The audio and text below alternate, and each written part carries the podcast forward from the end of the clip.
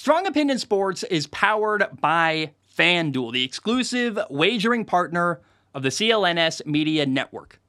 Oh my goodness. Good morning, good afternoon. Whatever it is for you, I hope you're having a fantastic day. My name is Zac Shomler. This is Strong Opinion Sports, episode 582. Welcome in. I want to be very clear. I'm not at 100%. I'm still very sick. Um, I am behind schedule. I have not gotten to everything I wanted to watch so far during NFL Week 2. I've had the worst headache of my entire life. I've been useless at times uh, in the last couple days. Uh, I slept for like five hours middle of the day yesterday. If you know me, that's something I never do. I usually work all day, all the time. Um, so I'm behind schedule. Today we're going to talk about Monday Night Football, both games, Carolina, New Orleans, Deshaun Watson, Cleveland, Kenny Pickett. I've got a lot to say about the Browns and Steelers game. We'll talk about some injuries uh, for that happened so far in the first two weeks of the NFL. Um, but I want to be clear. My plan is tomorrow. I'm trying to record two episodes. We'll do the fantasy football episode as scheduled later in the day. But earlier in the day, I want to do another mainline episode of Strong Opinion Sports because I just haven't gotten to, I haven't watched the the 49ers um, Rams game. I haven't watched all the games I want to watch yet. And so um, please be patient with me. I'm doing the best I can.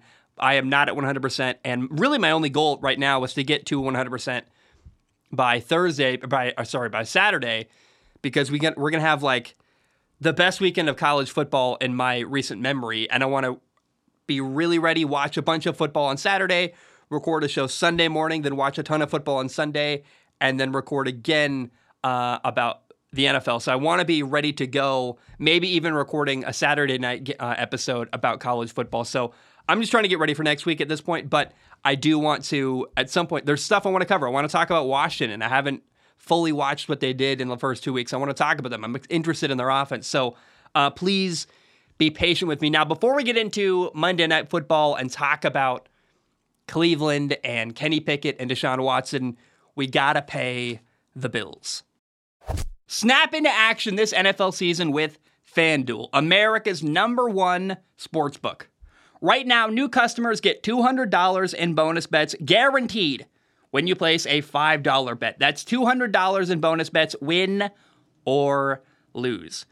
If you've been thinking about joining FanDuel, there's no better time to get in on the action. The app is easy to use. There's a wide range of betting options from spreads, player props, overs and unders, and more. So visit fanduel.com slash Boston. That's fanduel.com slash Boston and kick off the NFL season. FanDuel, official partner of the NFL. Hope is here. First online, real money wager only. $10 first deposit required, bonus issued as non withdrawable bonus bets that expire seven days after receipt. Restrictions apply. See terms at sportsbook.fanduel.com. Gambling helpline ma.org or call 1 800 327 5050 for 24 7 support. Play it smart from the start. GameSenseMA.com or call 1 800 GAM 1234. All right, we are back. Um, Monday Night Football in Pittsburgh was a bad game as far as my preseason predictions go. Uh, now, who cares? It's a prediction. I can live with that. You know, my, my goal is to, you know, be accurate. And when I'm not, I talk about it, I own it. It's my job to tell you what I saw on Monday Night Football. And what I saw was two really bad quarterbacks, Kenny Pickett and Deshaun Watson. The Pittsburgh Steelers beat Cleveland 26 to 22. Kenny Pickett did not look good. That's frustrating. We'll get to him in a moment. I've got a lot to say there. But more importantly to me, the way Deshaun Watson has played and did play on Monday night was totally unacceptable. Deshaun Watson was 22 for 40 passing. That's uh, 55%. Uh, that's a 55% completion percentage. He had 235 yards, one touchdown pass, three turnovers, two fumbles, and an interception. On the very first play of the game, Deshaun Watson threw a pick six, and uh, later in the game, Cleveland led. They had the lead, 22 to 19 in the fourth quarter.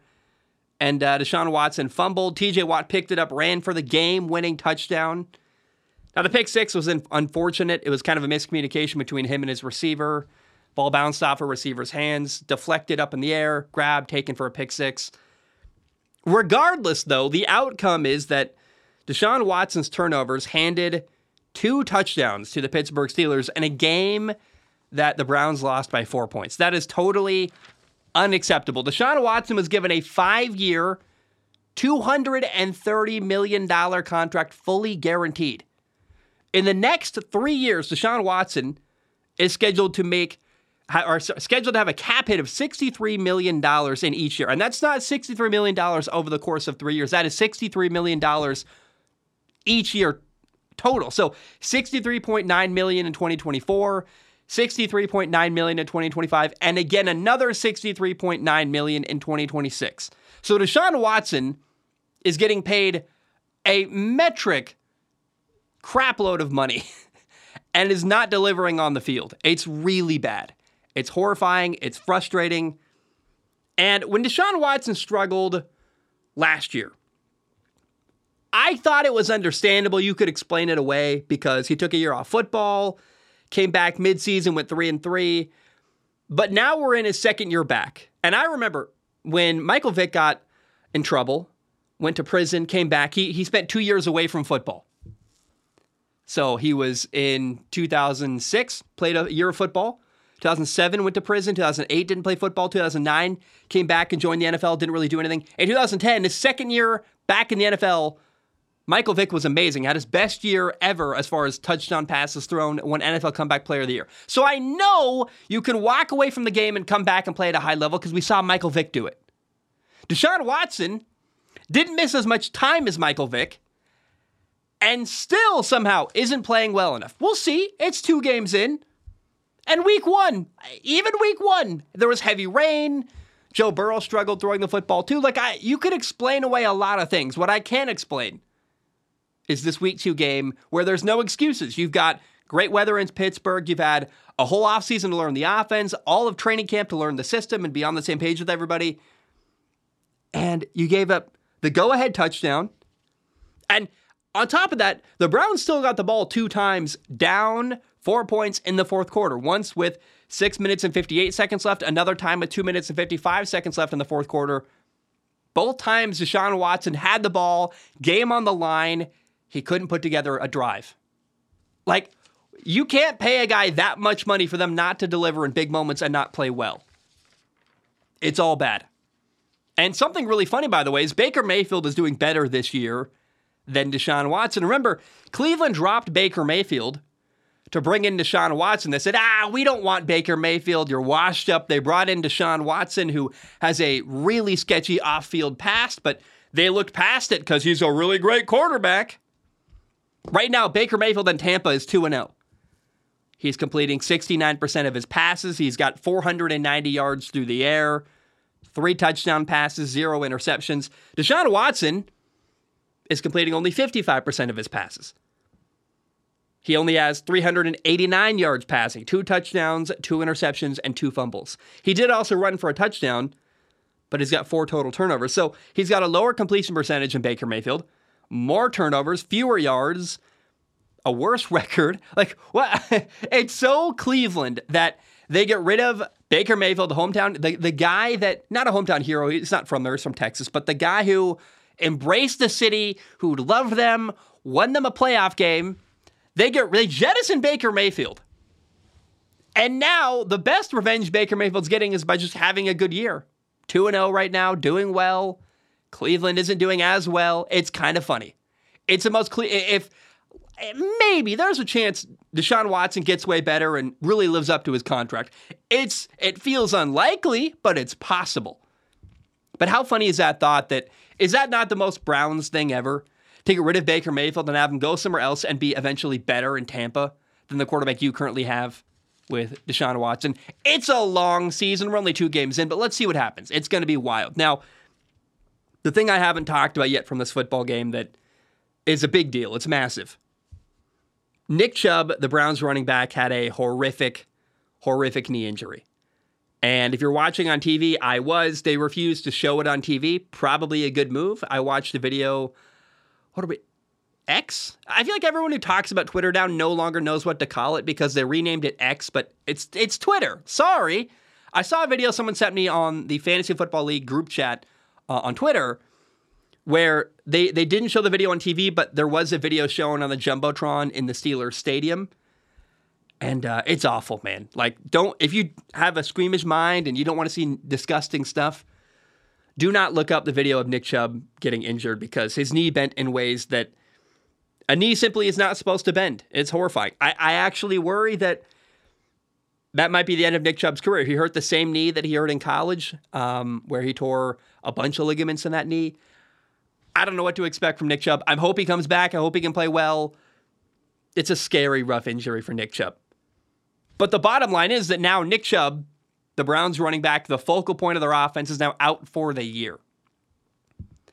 And uh, this makes Cleveland's offense very interesting, not for necessarily a good reason, but because it becomes like a science experiment. I just want to see what's going to happen.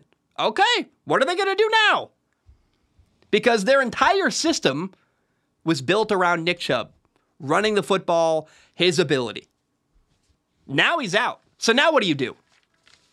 I am very skeptical of Browns head coach Kevin Stefanski. Yes, he won a playoff game in 2020 that was an awesome moment. I was actually like a borderline Browns fan when that happened. I love Baker Mayfield. I was excited for Cleveland finally doing well. Like, yeah, they won a playoff game. And after that happened, all my emotional energy in Cleveland got shifted away to the Detroit Lions. Now I want to see Detroit win a playoff game for the first time in a long, long time. And while that was a great moment for Kevin Stefanski and the Browns, it was also three years ago. Kevin Stefanski hasn't really done anything since. He got Baker Mayfield run out of town. Baker took the fall, not Kevin Stefanski. Then they made a move to go bring in Deshaun Watson, who couldn't play for 11 games last year. So last year was basically a wash. Kevin Stefanski hasn't done anything since that playoff win. And this year, now with Nick Chubb out, he's going to get really tested as an offensive mind. I think it's really interesting. What is the point of paying Deshaun Watson a ton of money if you're not going to build an offensive system to fit him and his skill set?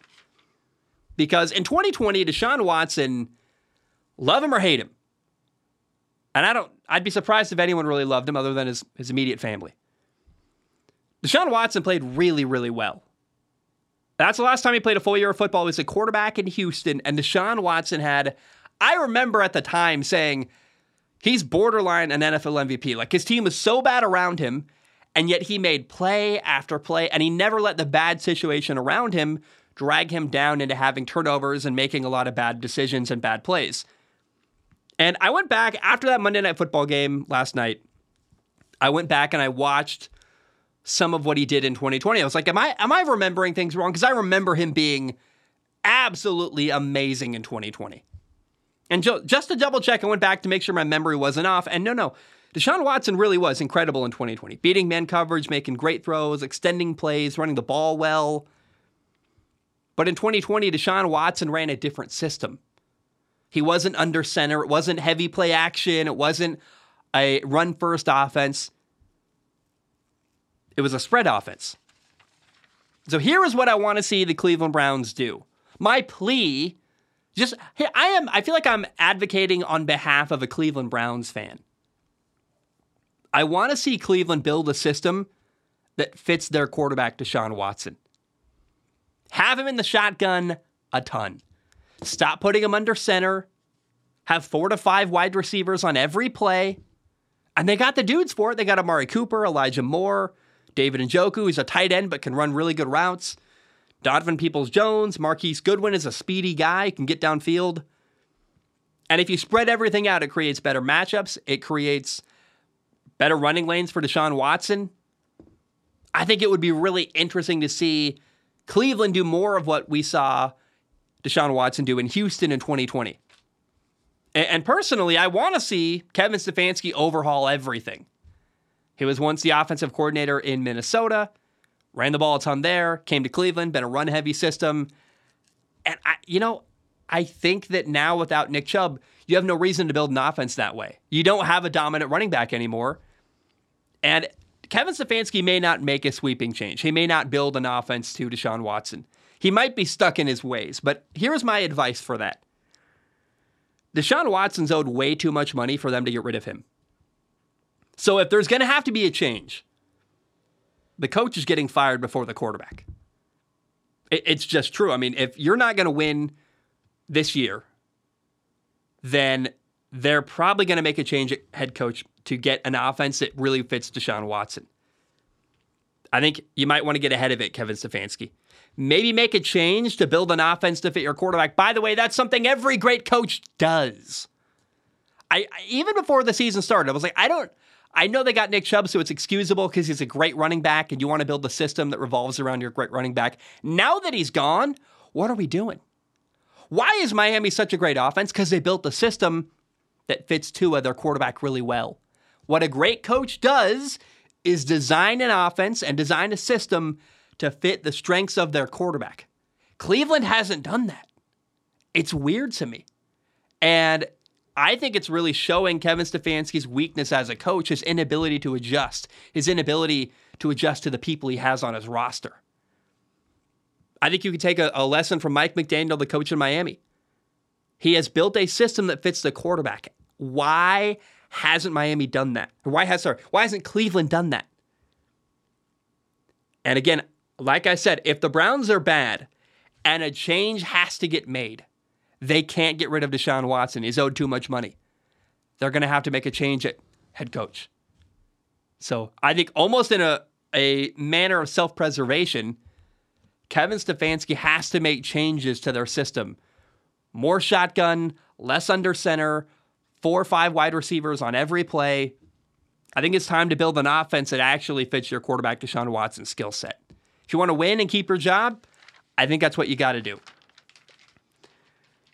Now, um, Pittsburgh Steelers quarterback Kenny Pickett was also bad on Monday Night Football. He was 15 for 30 passing, had 222 yards, one touchdown, one interception.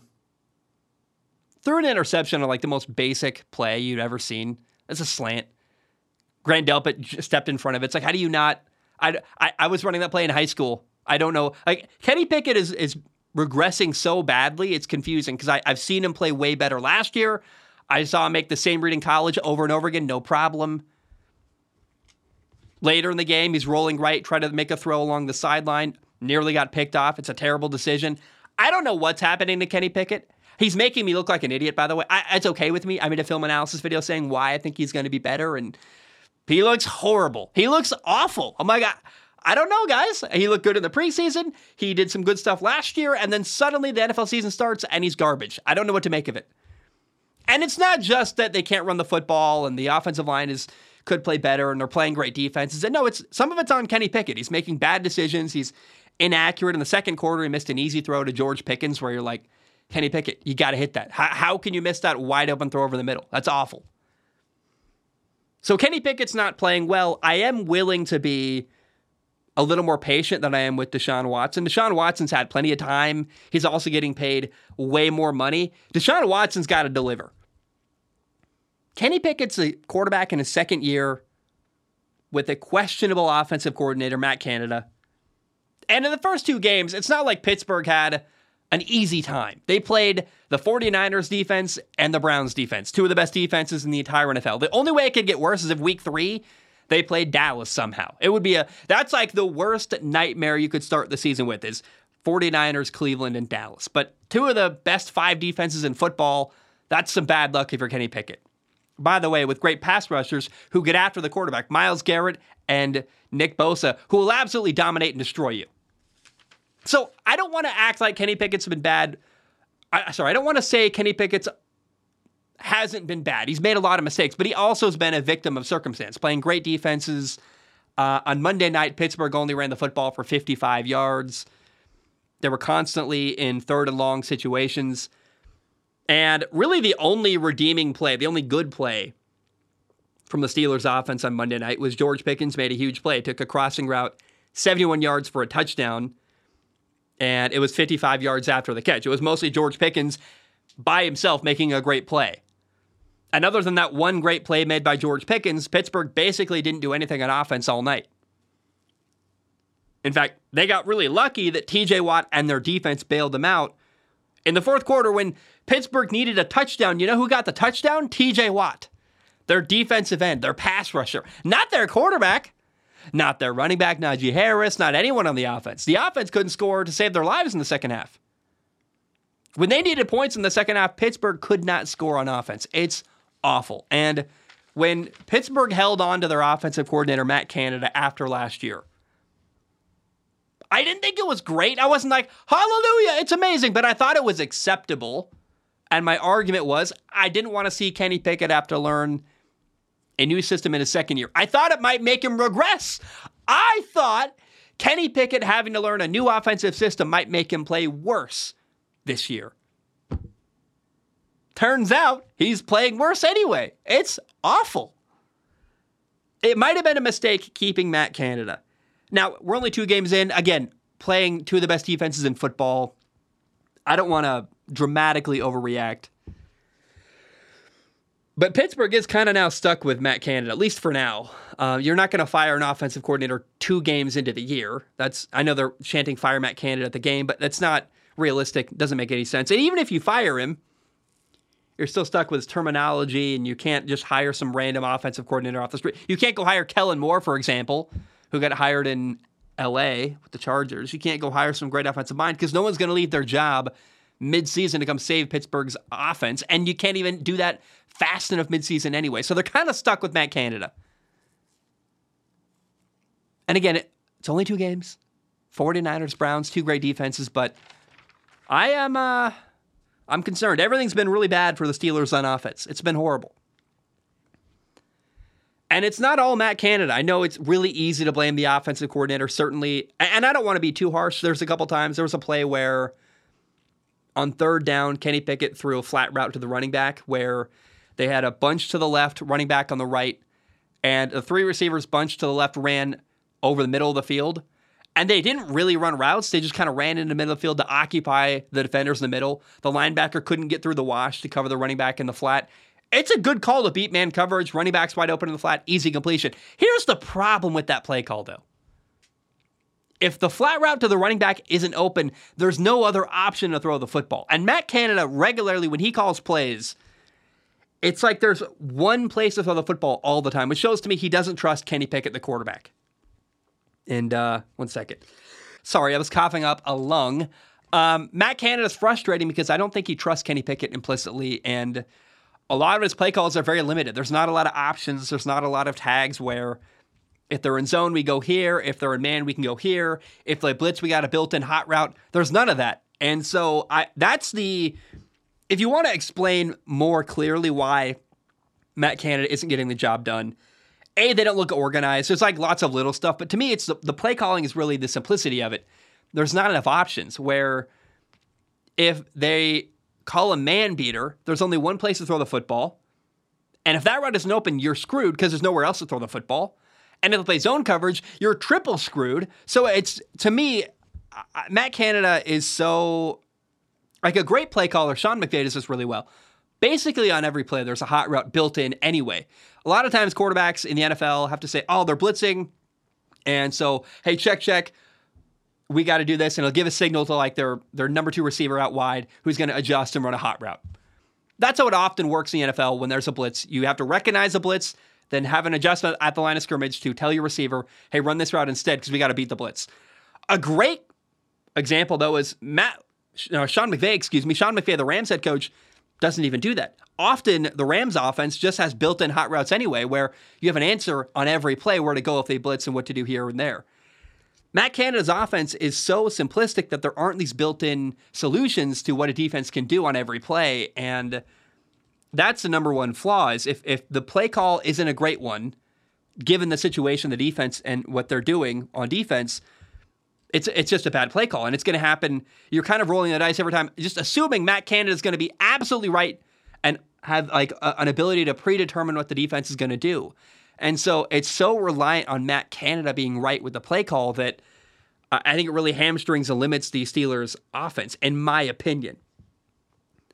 So I, I'm worried about the Steelers' offense. Uh, the next two games they play at the Raiders, than at Houston. Those are two chances to get going offensively. The Raiders aren't a great defense. Houston certainly is not. But another concern I have is that in 2021, Pittsburgh drafted a running back, Najee Harris, in the first round. Najee Harris is not explosive. Um, I'm not sure what he does at like a great or elite level at the running back position. I'm not sure there's anything. Not to say I don't like him. He's an awesome person. His personality is great. I'm rooting for him. But in two games, he's got 16 carries for 74 yards. Uh, Najee Harris, uh, like, here's the thing. Even if Najee Harris was a great running back, I, I think the way to run the football is actually by investing in offensive linemen because linemen blocking are more valuable in the running game than a great running back. If you can have both, great. But in the first round of that draft class, maybe they should have drafted an offensive lineman. And I think what you do is you draft linemen in the first and second round and running backs in the third and fourth round. But right now it's looking like Najee Harris might have been not the best draft pick. I just have concerns across the board in Pittsburgh. I'm worried about them. I I think we already kind of see the Matt Canada firing coming, but they got to ride it out for a while. You can't fire him after two games. It's just not realistic. It doesn't make any sense. But I have, I, again, the, the the problem with the Steelers' offense is that it's so simple and it's so reliant on every call being perfect rather than having built-in systems to go watch. I can't a third and three, I believe throws a flat route to um, their running back for a first down. Great play, big play, by the way. But watch the receivers running over the middle. They're not doing anything. Their their job in that, on that play is just to run into the defenders. They're, they're not running a route, really. It's like a pick. And it worked out. It was a great play call. But what if the defense had done something unexpected? Then suddenly, Kenny Pickett's holding onto the football in the pocket with nowhere to go with the football, totally screwed. And that kind of stuff seems to happen way too much when I watch the Steelers offense. It drives me nuts. Um, shout out to George Pickens, though. George Pickens uh, had four catches for 127 yards and a touchdown. But, uh, you know, I got to say, I feel bad for the Cleveland Browns defense here. They played well enough to win. And uh, their offense, unfortunately, handed Pittsburgh two touchdowns. Deshaun Watson had a fumble and a pick six, both taken for touchdowns. Um, an interception, pick six, you know what I'm saying. It's sad, man. I, thought that the Browns defense played well enough to win. Their offense handed the game to Pittsburgh. Like you, you had a lead late in the fourth quarter, and Pittsburgh couldn't do anything on offense. All Cleveland had to do was, hey, don't have a costly turnover deep in your own territory. What did Deshaun Watson do? Fumble the bag. Ball picked up, touchdown, Pittsburgh. Oh, it's so irritating. I, you know, it's like, man, how many missed opportunities can you have? Your defense did everything they possibly could and uh, Deshaun Watson handed the game away. A guy making $230 million fully guaranteed. Unacceptable. Cannot happen. So I, am curious will Cleveland make a change on offense? Um, it's more likely they're going to bring in Kareem Hunt at running back and do the same garbage they've been doing uh, for a couple years in Cleveland. But, uh, you know, I, I think the, the best move they can make is adjust your offense, change the system a little bit, and uh, start doing what Houston did in 2020 with Deshaun Watson when he was playing incredible football. All right, um, the earlier Monday Night Football game. One second, I gotta, I gotta. All right, we're back. In the earlier Monday Night Football game, the Saints beat Carolina 20 to 17, and uh, New Orleans is now 2 0 for the first time in 10 years, which I found shocking given that Drew Brees played until 2020, but apparently true. I was like, wow, I can't believe it's been that long since the Saints started 2 0. Um, this game was also similar to the other Monday Night Football game. This game was a defensive battle. It was literally six to three at halftime. Uh, a couple notes. So I was really, I'm just enjoying watching Derek Carr winning and seeming to enjoy football and be happy out of the Raiders organization. Good for him. But we do also have to acknowledge Derek Carr is not playing great football. He's he's fine. He's doing enough to win, I guess. But the reason why the Saints are two and zero oh is not because of their quarterback. It's because of their great defense, and uh, that could change. Maybe Derek Carr improves as the year goes on. But right now, New Orleans is a defensive led football team, and even if Derek Carr does improve, I, I think that's going to be a, a a thing that will remain all year long. Now the Saints do have two receivers who can win in one on one covers. I saw some great catches from Chris Olave and Michael Thomas. Chris Olave had a great catch down the left sideline where he literally used one hand, reached out, tipped the ball to himself, caught it on the rebound. Incredible catch. Michael Thomas had a back shoulder fade down the right sideline down to the goal line. It was a beautiful catch. Uh, Michael Thomas had seven catches for 55 yards, had a bunch of targets on third down. It's kind of cool to see Michael Thomas back after playing 10 games in three years. He's now played two weeks back to back. You're like, whoa, don't get too crazy, Michael Thomas. You might get injured. But man, I, I don't want to, I don't, I just, it's cool to see Michael Thomas playing at a high level. And I think part of why he didn't want to play a lot in those three years, he was injured. But then even when he was fully healthy, remember there was the Rona going around, there's a lot of stuff happening. And then he had quarterbacks he didn't believe. And now he's got Derek Carr and he's seems bought in and playing really well. It's cool to see. Now, Chris Olave had six catches for 86 yards. That goal, if you haven't seen that catch on the sideline, look it up again. One hand reaches out, tips it to himself. Beautiful, beautiful catch. Uh, Derek Carr himself, their quarterback in New Orleans, was 21 for 36 passing at 228 yards. No touchdown passes, one interception. Um, by the way, the interception was ugly. It was a horrible decision. I'm like, I don't, I don't know what you're seeing, Derek. And he's prone to that. Derek Carr about once a game makes a throw. You're just like, I that doesn't make any sense, dude. Why the heck would you throw that football? That doesn't make any sense to me. Uh, I am hoping though that you know we saw a throw on third down where threw kind of behind Michael Thomas. Michael Thomas was still making his move on the defender. Ball came out behind him a bit earlier before he was ready. The timing and the chemistry between Michael Thomas and Derek Carr, I think, is going to get better as the year goes on. So it's very possible that Derek Carr, who's 2 0 winning, but not winning because he's playing great. It's possible Derek Carr gets better as the year goes on, as he builds chemistry and he is on a new team. So I think that's very reasonable to believe. And uh, Taysom Hill was actually the Saints' leading rusher. He had nine carries for 75 yards. Um, the next two games New Orleans plays, they play at Green Bay next week, and then they play Tampa. And uh, Jordan Love against the Saints defense is going to be a really fun test of what Jordan Love can do, and then really learning what does Derek Carr look like on the road at Lambeau against. I think the Packers defense is pretty solid as well, so that'll be interesting. It's a fun game, and then Saints against Tampa is going to be just really fun. I mean, it feels like Atlanta's in the mix for sure, um, but it does feel like after two weeks that the two best teams in the NFC South are Tampa and New Orleans, and I think there's potential there for a great game between New Orleans and Tampa week four. Now, the focus on Carolina, or the focus, I guess, in Carolina, he's the wrong context there. The focus in Carolina is on their rookie quarterback, number one overall pick, Bryce Young. Bryce Young was 22 for 33 passing for 153 yards, one touchdown, uh, had a fumble on Monday Night Football. He wasn't great. He, you know, Bryce Young was not outstanding in this football game. Um, the good news is he doesn't look awful. Uh, in fact, I would say Bryce Young in two games looks better than Justin Fields and Kenny Pickett. So that's a really low bar. They haven't played great either. But I have no concerns about Bryce Young. He's two games in, 22 years old. He's a rookie. Um, Bryce Young is putting stuff on tape that he can learn from, working on little details here and there but again, the good news is, like I said, there's no. I mean, we saw Derek Carr throw a terrible interception in this football game. I'm like, what are you doing? There was no moment like that from Bryce Young. There was no horrible decision. There was no terrible throw. There was no ball that you're like, ah, what are you thinking, Bryce? Like, Bryce is a good decision maker. And he doesn't put the ball in harm's way. And so I, I feel good about Bryce Young. I really do. He's throwing the ball great over the middle. I would like to see Carolina improve throwing the ball down the sidelines. They're just not hitting those throws. That's I feel like an aspect they could get better at. But you know, Carolina ended this game on Monday night with an 11 play, 75 yard touchdown drive that made it 20 to 17 when they got a two point conversion. So. Uh, they couldn't recover the onside kick, but they made it interesting at the end. And I thought the final drive from Carolina was nice. Uh, Bryce threw a great corner ball to Jonathan Mingo. Like there's some good stuff going on in Carolina. It's just not happening very often.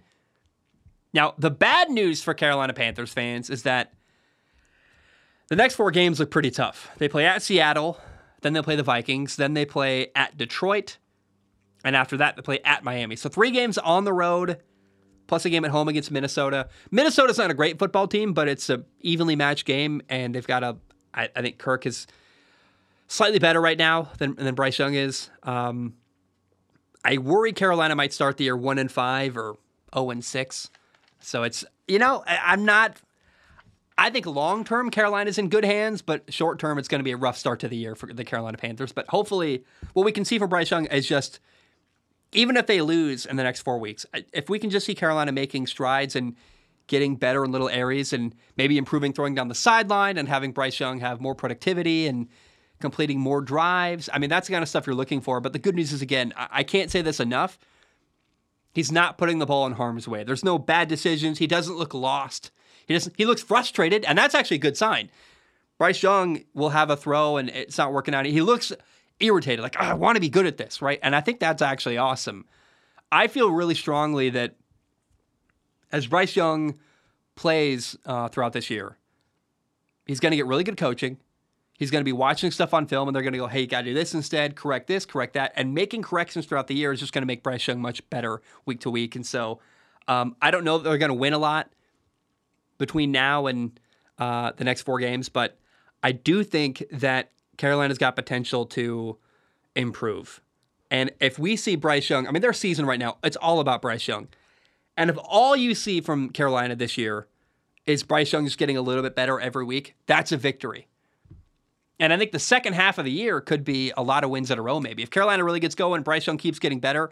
If they can get through these next four weeks, after that, they get a shot to do something really good. So uh, I walked away, I guess, in a weird way, encouraged about Bryce Young. Like I said, no boneheaded throws, and that that's so valuable. Like the game isn't moving too fast for him. He doesn't look overwhelmed. It just looks like there's little things he's got to work on, and so I can handle that. I feel pretty good about Bryce Young. Now, there were two injuries in this football game. Uh, Saints running back Jamaal Williams hurt his hamstring. His head coach, Dennis Allen, said he's going to need, quote, some time. Uh, so I don't know how long that means Jamaal Williams is going to be out, but uh, the Saints running back is currently injured. I, I, don't know what that means exactly. Some time is very nondescript, but it means he could play next week. It means he could be out a couple weeks. I have no idea. The more concerning injury is the Panthers linebacker Shaq Thompson has a fractured fractured fibula. That is the one of the leg bones uh, in your lower leg between the knee and the ankle. I believe it's the outside one. Uh, he's going to be out for the year. And so Shaq Thompson, that's a loss for Carolina, who I thought defensively has played pretty well in the first two weeks. And uh, yeah, losing a linebacker like Shaq Thompson, that's not awesome.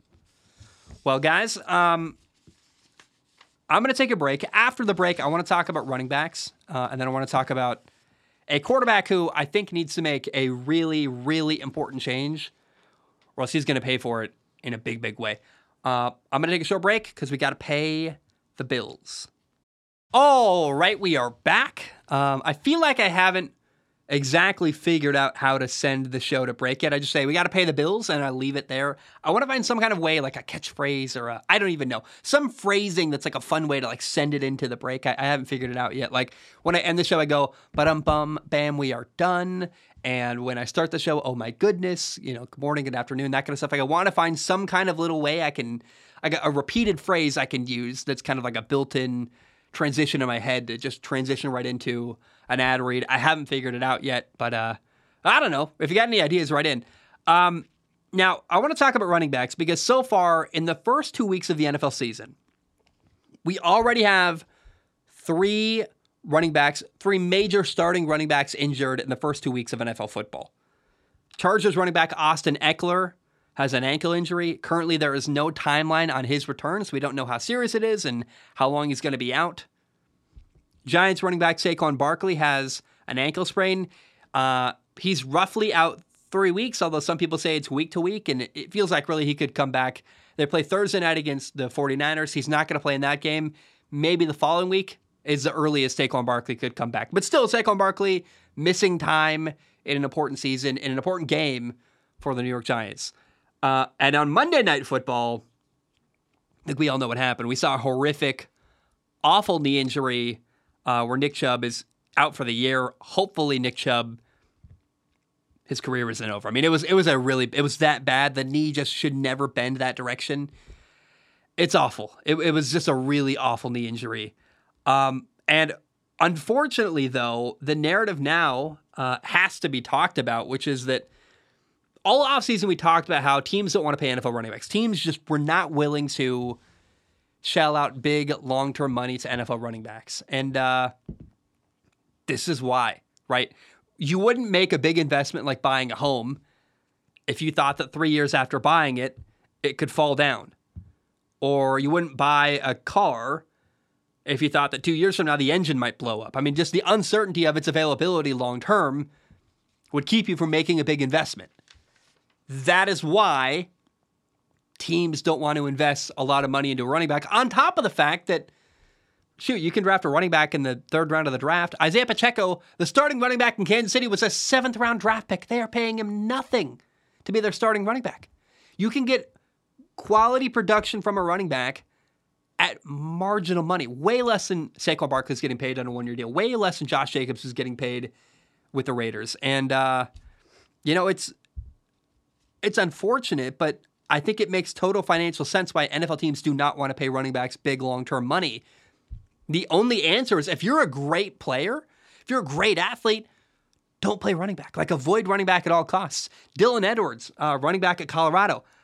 I would say, man, if you can play receiver, play receiver. Yeah, see what I mean? Like you're not gonna. I don't want to screw up what Colorado's doing, but that's a great athlete who, by playing running back, is going to shorten his ability long term to make a lot of money in the NFL. Maybe we're way ahead of that, but that's the kind of guy I'm talking about. When you see a great athlete playing running back in college football, I'm like, mm, you should learn how to catch passes and maybe run routes because uh, if you want a long, great career in the NFL, it ain't going to be at running back because I don't think anyone is going to have a long, great career at running back for the foreseeable future. Like Derrick Henry is going to retire, and we're not going to see another guy like him for a long time.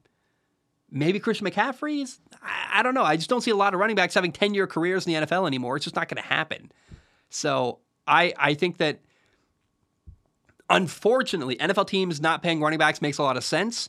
And uh, if you're a young guy in college or high school, playing running back doesn't make a lot of sense. If you're to play in the NFL, like if you're in a if you're like some random running back in high school and you have no shot at college football, you're like a D3 running back, dude, just play running back, enjoy the game, have fun. If you're a world class athlete, if you're like one of the best athletes in the country, play receiver play corner. Anything but play running back. They're not valued, they don't get paid, and they get injured a lot. All right. Um, we got to talk about injuries with one other person now. Um, Colts quarterback Anthony Richardson got hurt at the end of the fourth quarter, week one. 59 seconds left, running on the goal line. He got freaking popped, man. And uh, so Gardner Minshew had to come in and finish the game week one against Jacksonville. And then week two against Houston, Anthony Richardson, the number four overall pick, rookie quarterback, playing in his second NFL start, got another injury for the second week in a row, got a concussion, didn't finish the game, left early in the second quarter. And Anthony Richardson is a really, really special athlete. He's run for three touchdowns this year. He's thrown for a touchdown. And the guy hasn't even played two full games. I mean, he is really playing well when he's available. But he's only played five and a half quarters of football this year. Like, it's not a lot. And what we're seeing from Anthony Richardson is that he, you know, we talk about Tua a lot. Tua's got to protect himself. He's got to slide. He's got to get down. And I think Tua's actually doing that this year. So now uh, the conversation has to go from Tua to Anthony Richardson. He's the next guy we got to say, this guy has got to take care of himself or his career is going to be really short. He got leveled week one. Go watch the hit. Go watch the end of. If you can't find it, a great way to find it would be just probably watch the Jaguars and uh, Colts week one highlights. I'm sure it's in there. I watched him just get obliterated by like three defenders on the goal line, and you're like, "Ooh, that's a really bad hit. That that's ugh, that's not great." And so Anthony Richardson has got to protect himself. He's got to slide. He's got to get down, throw the ball away, get out of bounds. Like, stop taking massive hits because while he is just an incredible special athlete, can run like no other, and he's got a great arm. It doesn't matter how talented he is if he's not available to play on Sundays. And so uh, I, I, just think that there's got to be a conversation at. I'm sure they're telling him, hey, you got to take care of yourself. Um, but man, that's the new guy in the NFL we got to watch out for because Anthony Richardson is putting himself in harm's way a ton. And uh, two weeks, two injuries.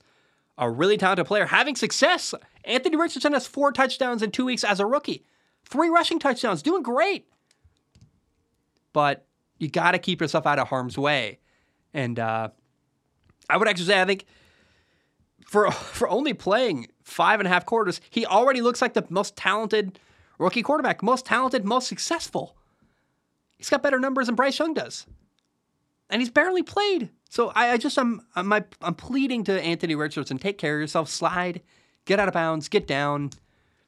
It's not complicated. I know it's you want you're competitive, you want to fight for every yard you can, but you got to be smart. And if Anthony Richardson isn't smart, if Anthony Richardson isn't smart, it's going to really, really shorten his NFL career. And that would be a shame because he's a special, special looking quarterback. He's been really fun to watch. And I would hate to see what happened to Anthony Richardson. So I would hate to see what happened to RG3, who had this like incredible rookie year, won rookie of the year, have his career cut short by a horrible injury. And uh, Anthony Richardson is a similar level of electrifying that RG3 was. Like truly, it's like, wow, this is really fun to watch. But it doesn't matter if you're injured. And so I, I am pleading with AR, take care of yourself, get down, and uh, be smart. Guys, that's all I have. Um, I'm going to get this out. I've got a lot of football I want to watch. I'm going to record again another episode tomorrow, Wednesday. And then, uh, you know, we'll have one Thursday, Friday. We'll also have a fantasy football episode. I got four more episodes to record this week. I am on it. I love you. I appreciate you. I'm gonna go now. I'm gonna hang up because I want to just get right back into watching more football. But I, I, wanted to pause what I was working on, record the show, and then get back into the thick of it. So I love you. I appreciate you. Have a great day, and I'll see you tomorrow. But um, bam, we are.